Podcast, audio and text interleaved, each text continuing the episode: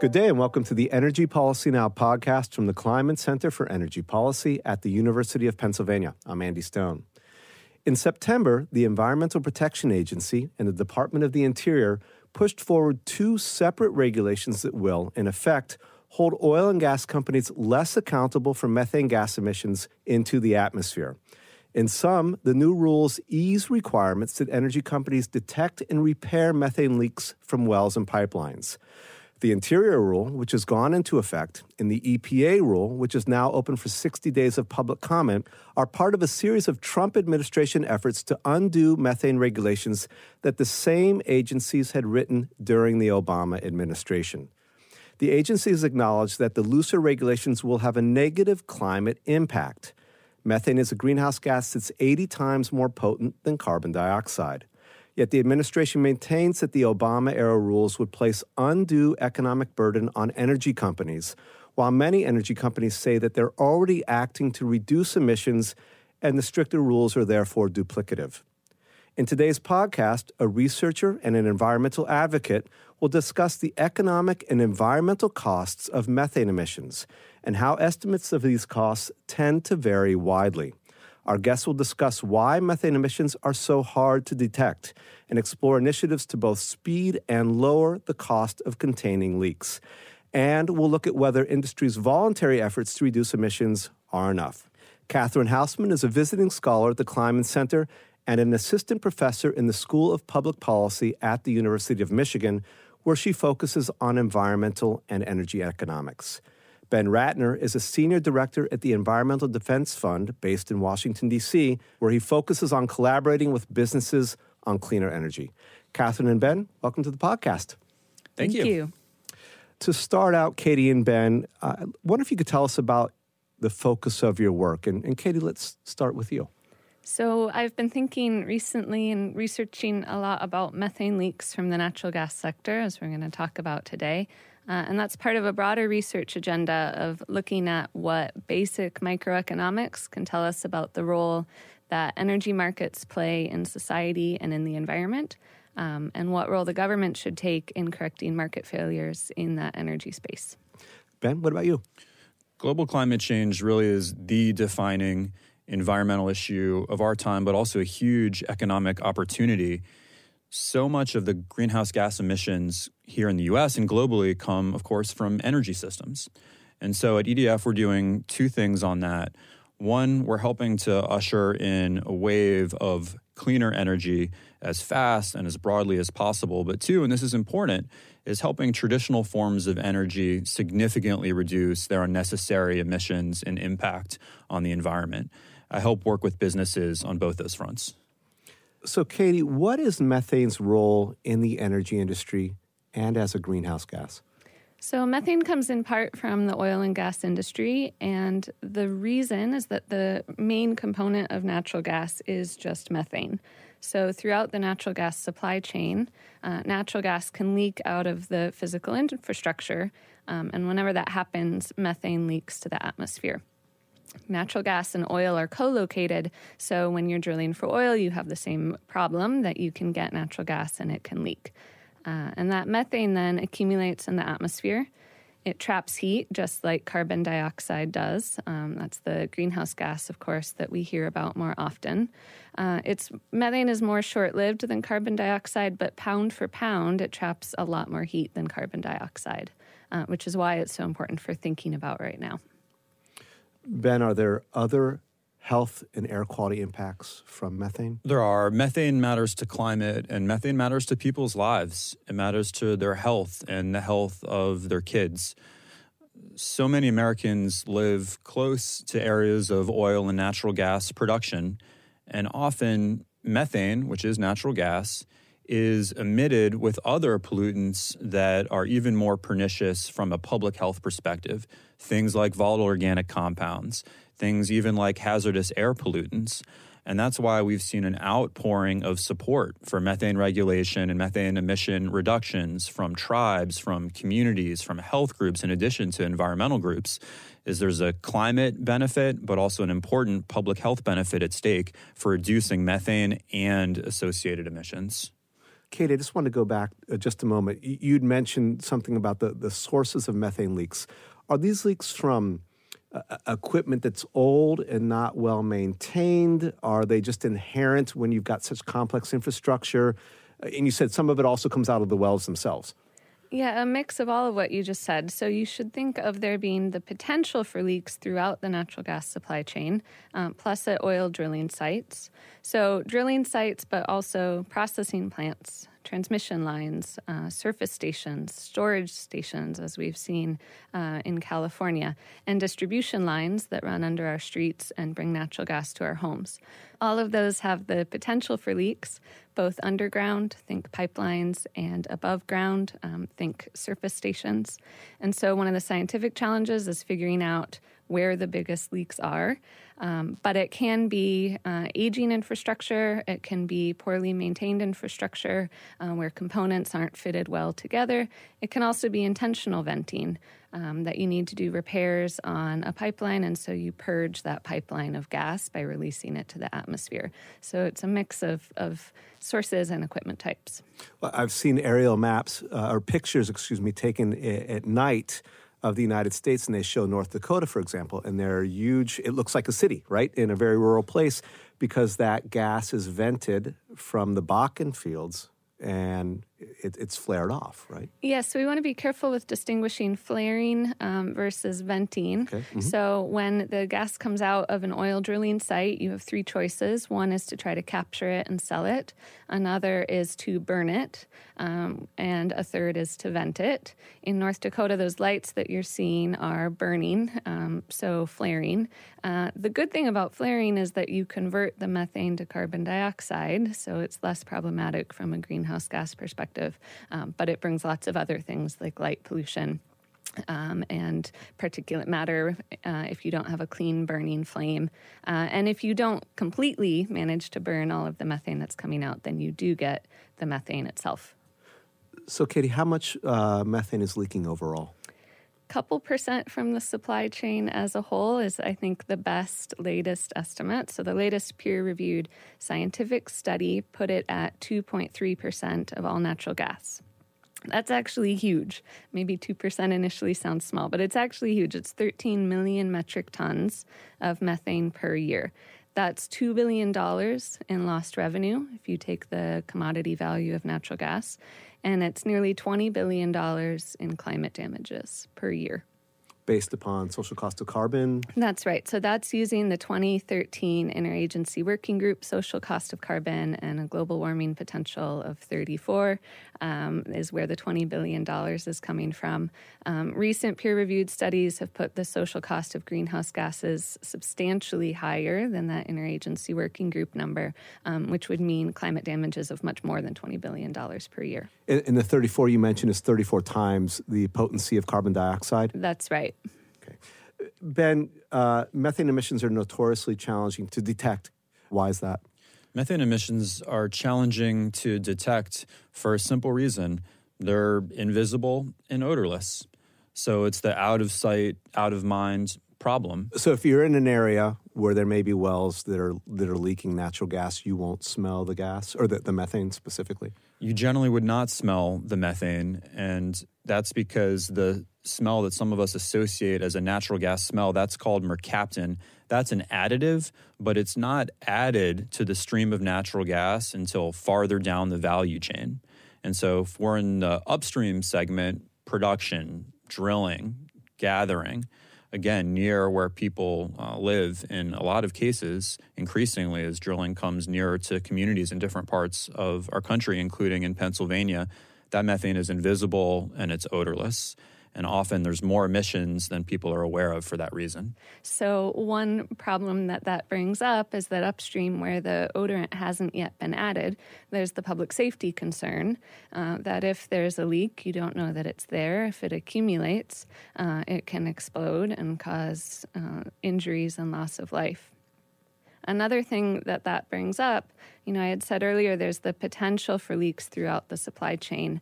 millions of miles of pipeline in the U.S. that bring natural gas to our homes and businesses, thousands of wells and processing plants and surface stations. So figuring out, and they're not all leaking, so figuring out which ones are leaking and which ones aren't is a real scientific and measurement challenge. That makes it really different from carbon dioxide. If you have a ton of coal or a barrel of oil, you know exactly how much carbon dioxide is going to get produced when you combust that, when you use it in a power plant or in a car. But with methane, if it's 1% that's leaking, as the EPA had said a couple of years ago, versus 2%, as the latest scientific studies say, versus 3%, it's going to make a huge difference for the climate. So you've got millions of miles of pipelines. That's everything from gathering lines to main trunk lines, et cetera, all along. It's a lot to cover. So right now, how does the industry find those leaks? So what's interesting is that we are seeing a proliferation of innovation, both in technology and in monitoring approaches to find those leaks. And that's powerful because it will give civil society more visibility into where and how much methane is leaking. But it also equips companies to have a better handle on where their exposure is, where their hot spots, and how can they react in real time.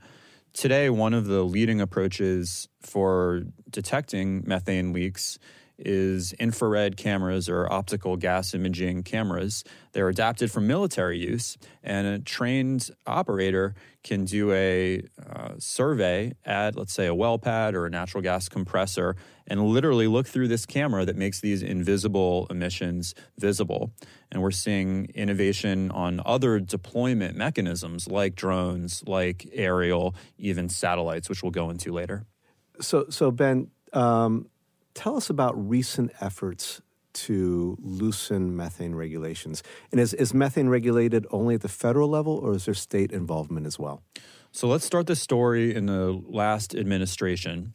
The Obama administration worked with leaders in Canada and Mexico to develop a powerful consensus for North America to reduce its oil and gas methane emissions 45%. What came out of that? The Obama administration, both the Environmental Protection Agency, EPA, the Bureau of Land Management, BLM, developed and put forward regulations at the national level, both public and private land, to help companies both monitor and reduce and report on these emissions.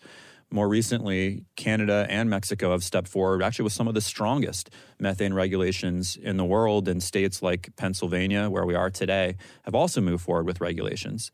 Along comes the Trump administration, and they're sticking out like a sore thumb and dragging the industry backwards. So what we've seen just in the last few months is the Trump administration, BLM, effectively squashing the regulation of emissions and flaring and venting on public lands, particularly in the American West. And even more recently, EPA issued a proposed rulemaking that would dramatically weaken the leak detection and some other requirements for new and modified sources of methane emissions in the oil and gas industry. So we're seeing a deregulatory onslaught, and the question is how far will it go and how much damage will be done, not just to climate, but frankly to the reputation of natural gas and to the credibility that it has or won't in helping the country and the world transition to a cleaner energy future. So Ben, you work with oil and gas companies and something that's called the Oil and Gas Climate Initiative, specifically on these methane issues. What is the industry itself doing about methane leaks?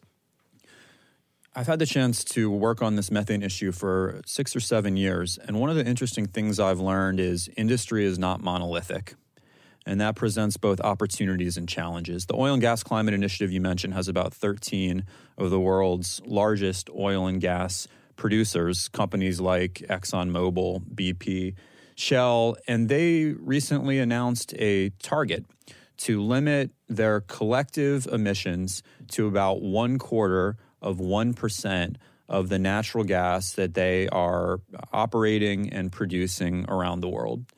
And our group, EDF, came out publicly and we said, that's a good, strong target, and it is. It's a stringent target. And so a couple of things that we'll look for now are follow through with real empirical field measurement data, transparency on the progress that they're making and the methods that they're using to achieve and to validate that progress. Because again, these are invisible emissions.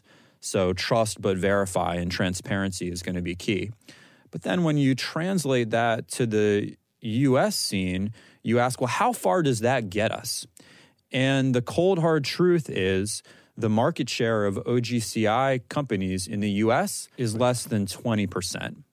And what that means is that while these voluntary commitments and targets are positive, they show what's possible, they can help usher further technology innovation, they are not adequate because the whole industry needs to come along to address the magnitude of the challenge that Katie identified. What are the incentives to act?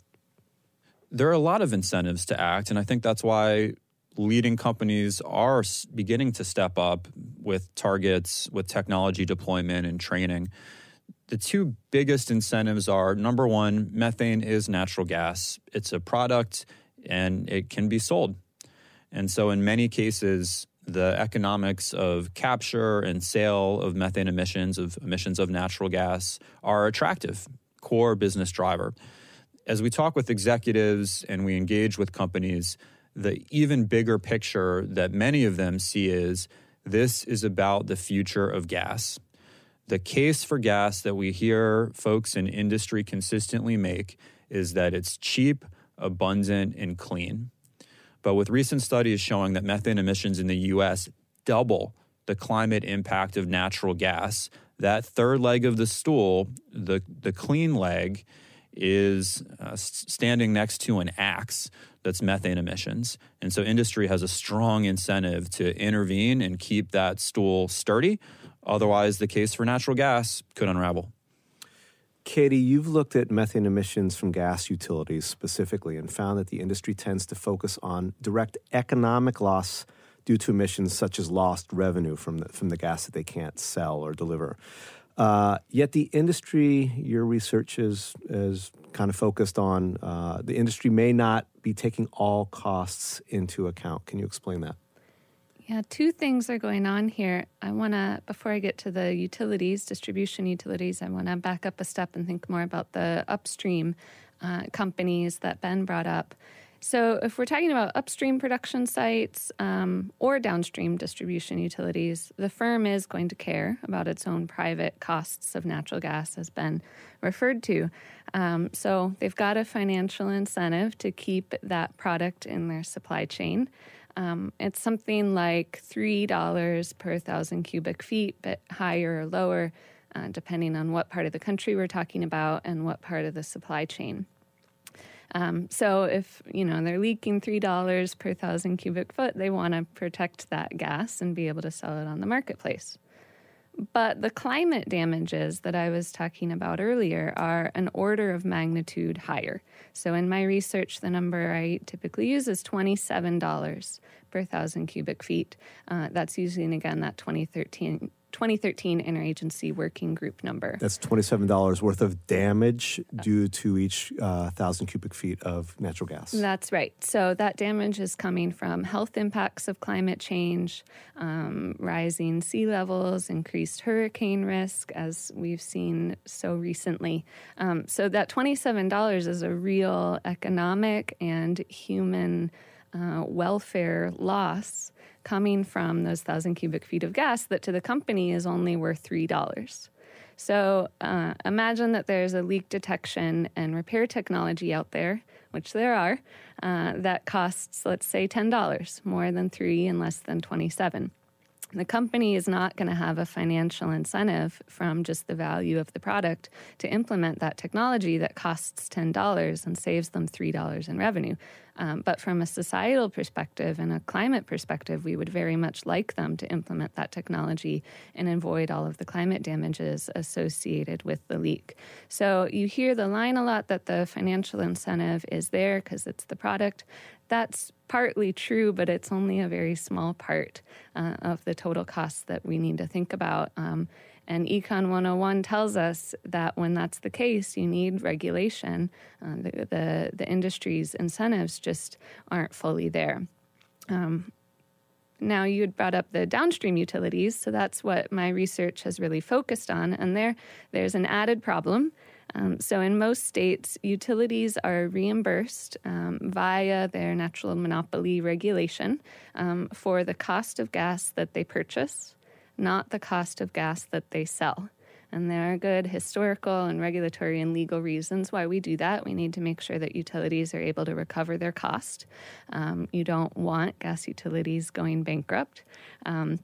So they're reimbursed for the cost of gas they purchase. If they buy 100 units of gas, 1 unit leaks, and 99 units get sold to you and me for home heating and home cooking, they're reimbursed for the 100, not for the 99. So there really is not a financial incentive to reduce leaks. Now, most utilities care a lot about safety. They do repairs as a result. It's not that they don't repair leaks. It's that the financial incentive is not there. So if you have a leak that's not an imminent safety threat, the utility doesn't have much of a business side for repairing that leak. So Ben, I want to go back to you. EDF has found that methane emissions are undercounted by 60%. This 60% is... versus what? What's the baseline? Well, the baseline for the 60% is the prior best estimates of national methane leakage by EPA. Now, the challenge with that is that what we've come to appreciate through years of scientific study, through field measurement of real emissions from real equipment at real sites, is that so often they are higher than the official government estimates. You know, one reason for that is that estimates of emissions from different equipment and from different processes, generally for when those equipment or processes are working right. Well, a lot of times the largest emission events are when things are working wrong. And that's why conducting field study to get to the bottom of what's actually happening in the field, in our communities, in the atmosphere is so essential. And when we found that emissions are about 60% higher even than government estimates, that was a wake-up call that the magnitude of this challenge is huge and we have to do something about it now. And I completely agree with Katie's point that regulations are going to be critical to bring the entire industry along. We talked earlier about the positive step of a target from 13 companies. Well, here in the U.S., there are thousands of companies that are operating oil and natural gas facilities that have the potential for methane emissions. So we can hold up the voluntary commitments from the few, but we must also have a floor to bring along the entire industry. Otherwise, the bottom drops out, the challenge is not addressed, and that's a harm, again, not just to climate change and to our communities, but to the future of gas in a world that's increasingly demanding not just cheap energy, but cleaner forms of energy. Going back to that last mention of clean energy, you mentioned earlier the fact that there are obviously a lot of emissions of methane, and that makes natural gas not as clean as we had hoped. How does natural gas take into account the entire value chain of gas? How does it compare with coal? The magnitude of methane emissions that we're seeing from the oil and gas industry puts such a stain on the reputation of gas and such a stretch on the claim that natural gas is today a credible contributor to a low-carbon economy. It has the potential to do so, but we are not there yet. Let me put it this way. When you think about natural gas versus coal, some study that EDF and others conducted a few years ago found that for natural gas to deliver immediate climate benefits in the electric power sector relative to coal, the leakage rate from the value chain in oil and gas that Katie described needs to be about 2.8% or less. Well, then along comes the scientific study with real measurements and finds that it's well over 2%. So when it comes to gas versus coal in the U.S. for power generation and what's the immediate effect on climate, the answer is it's almost too close to call. Mm-hmm. But that doesn't mean necessarily doing something like banning natural gas or banning fracking.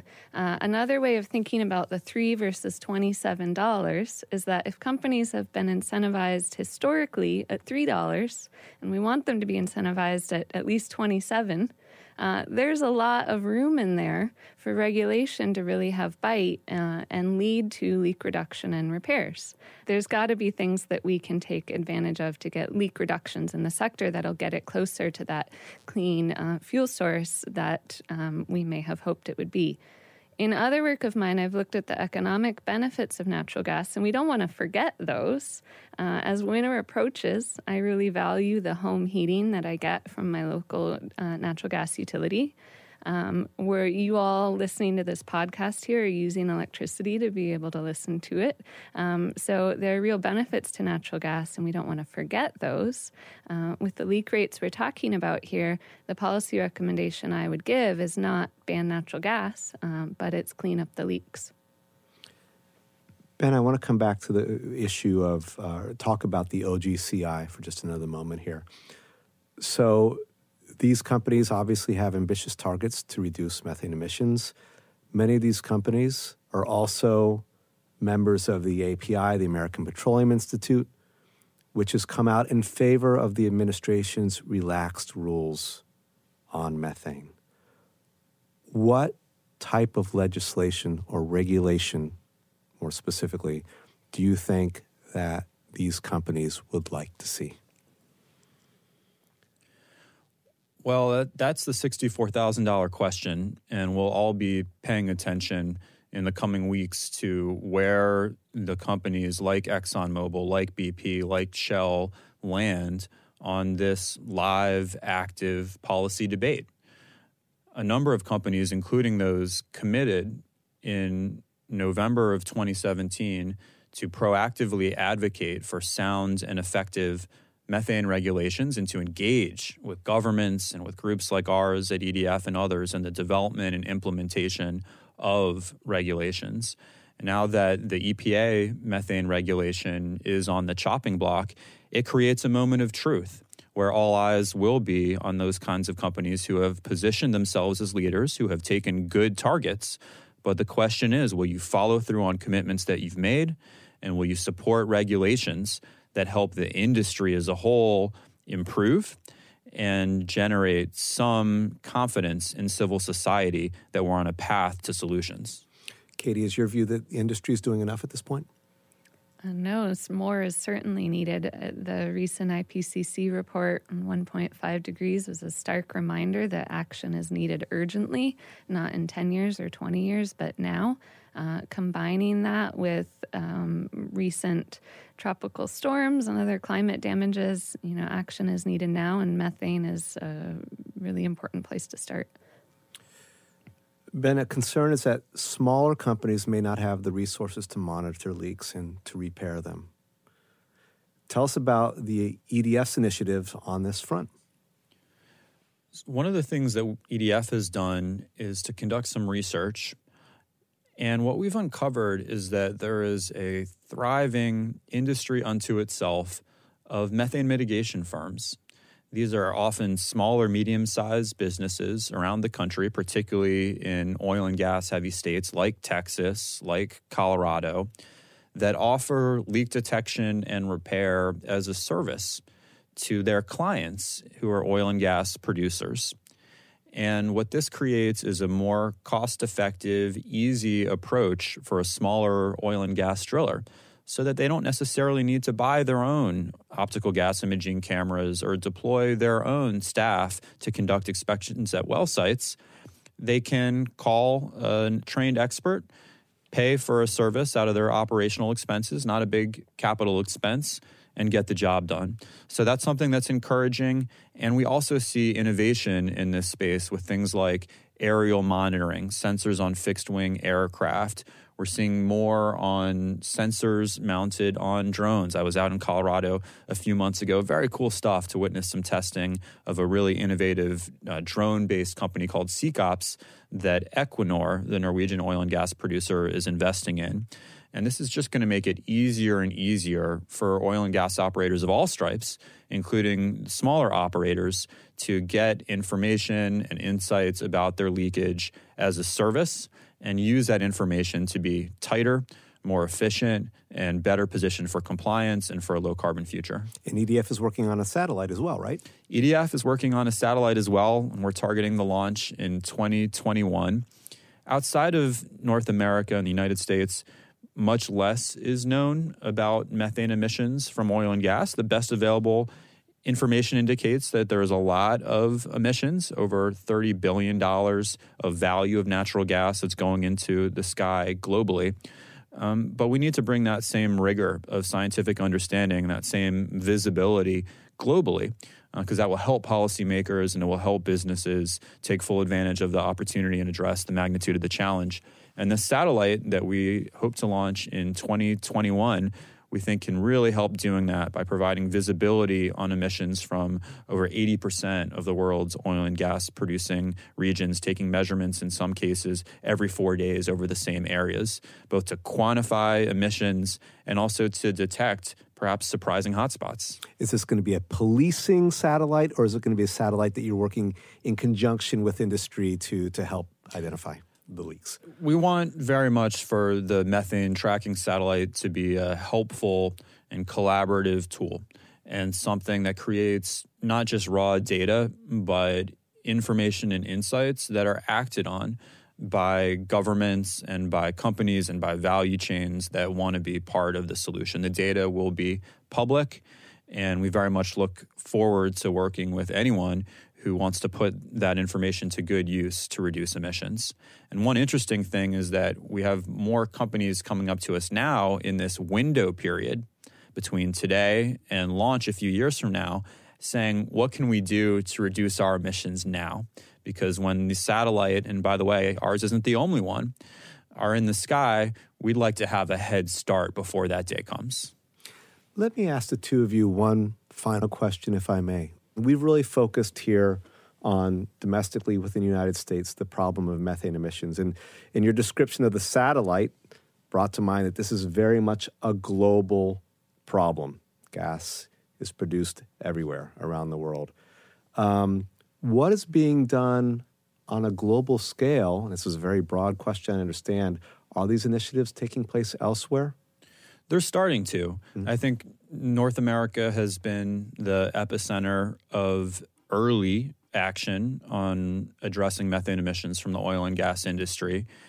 But we're moving past the days when people had the misunderstanding that methane is just a U.S. fracking issue. Actually, methane emissions are an oil and gas value chain issue, and the oil and gas value chain is very much global, with many independent experts predicting that natural gas could continue to increase globally, not just in the power sector, but perhaps in other sectors that may be a little bit more difficult to decarbonize. So there's increasing interest on methane emissions in Europe, in China, in different regions of the world. And it's going to be important, I think, to capitalize on that, to get better data and to help policymakers, companies, investors, and others understand the magnitude of the challenge, but also the ability to use technologies and proven solutions to make a big dent in climate change now. Katie and Ben, thanks for talking. Thanks. Today's guests have been Katie Hausman, a visiting scholar at the Kleinman Center and an assistant professor in the School of Public Policy at the University of Michigan, and Ben Ratner, a senior director at the Environmental Defense Fund. For more insights and research into current energy policy issues, subscribe to the Kleinman Center's Twitter feed, @KleinmanEnergy, or visit our website. Our address is climatenergy.upenn.edu. Thanks for listening to Energy Policy Now, and have a great day.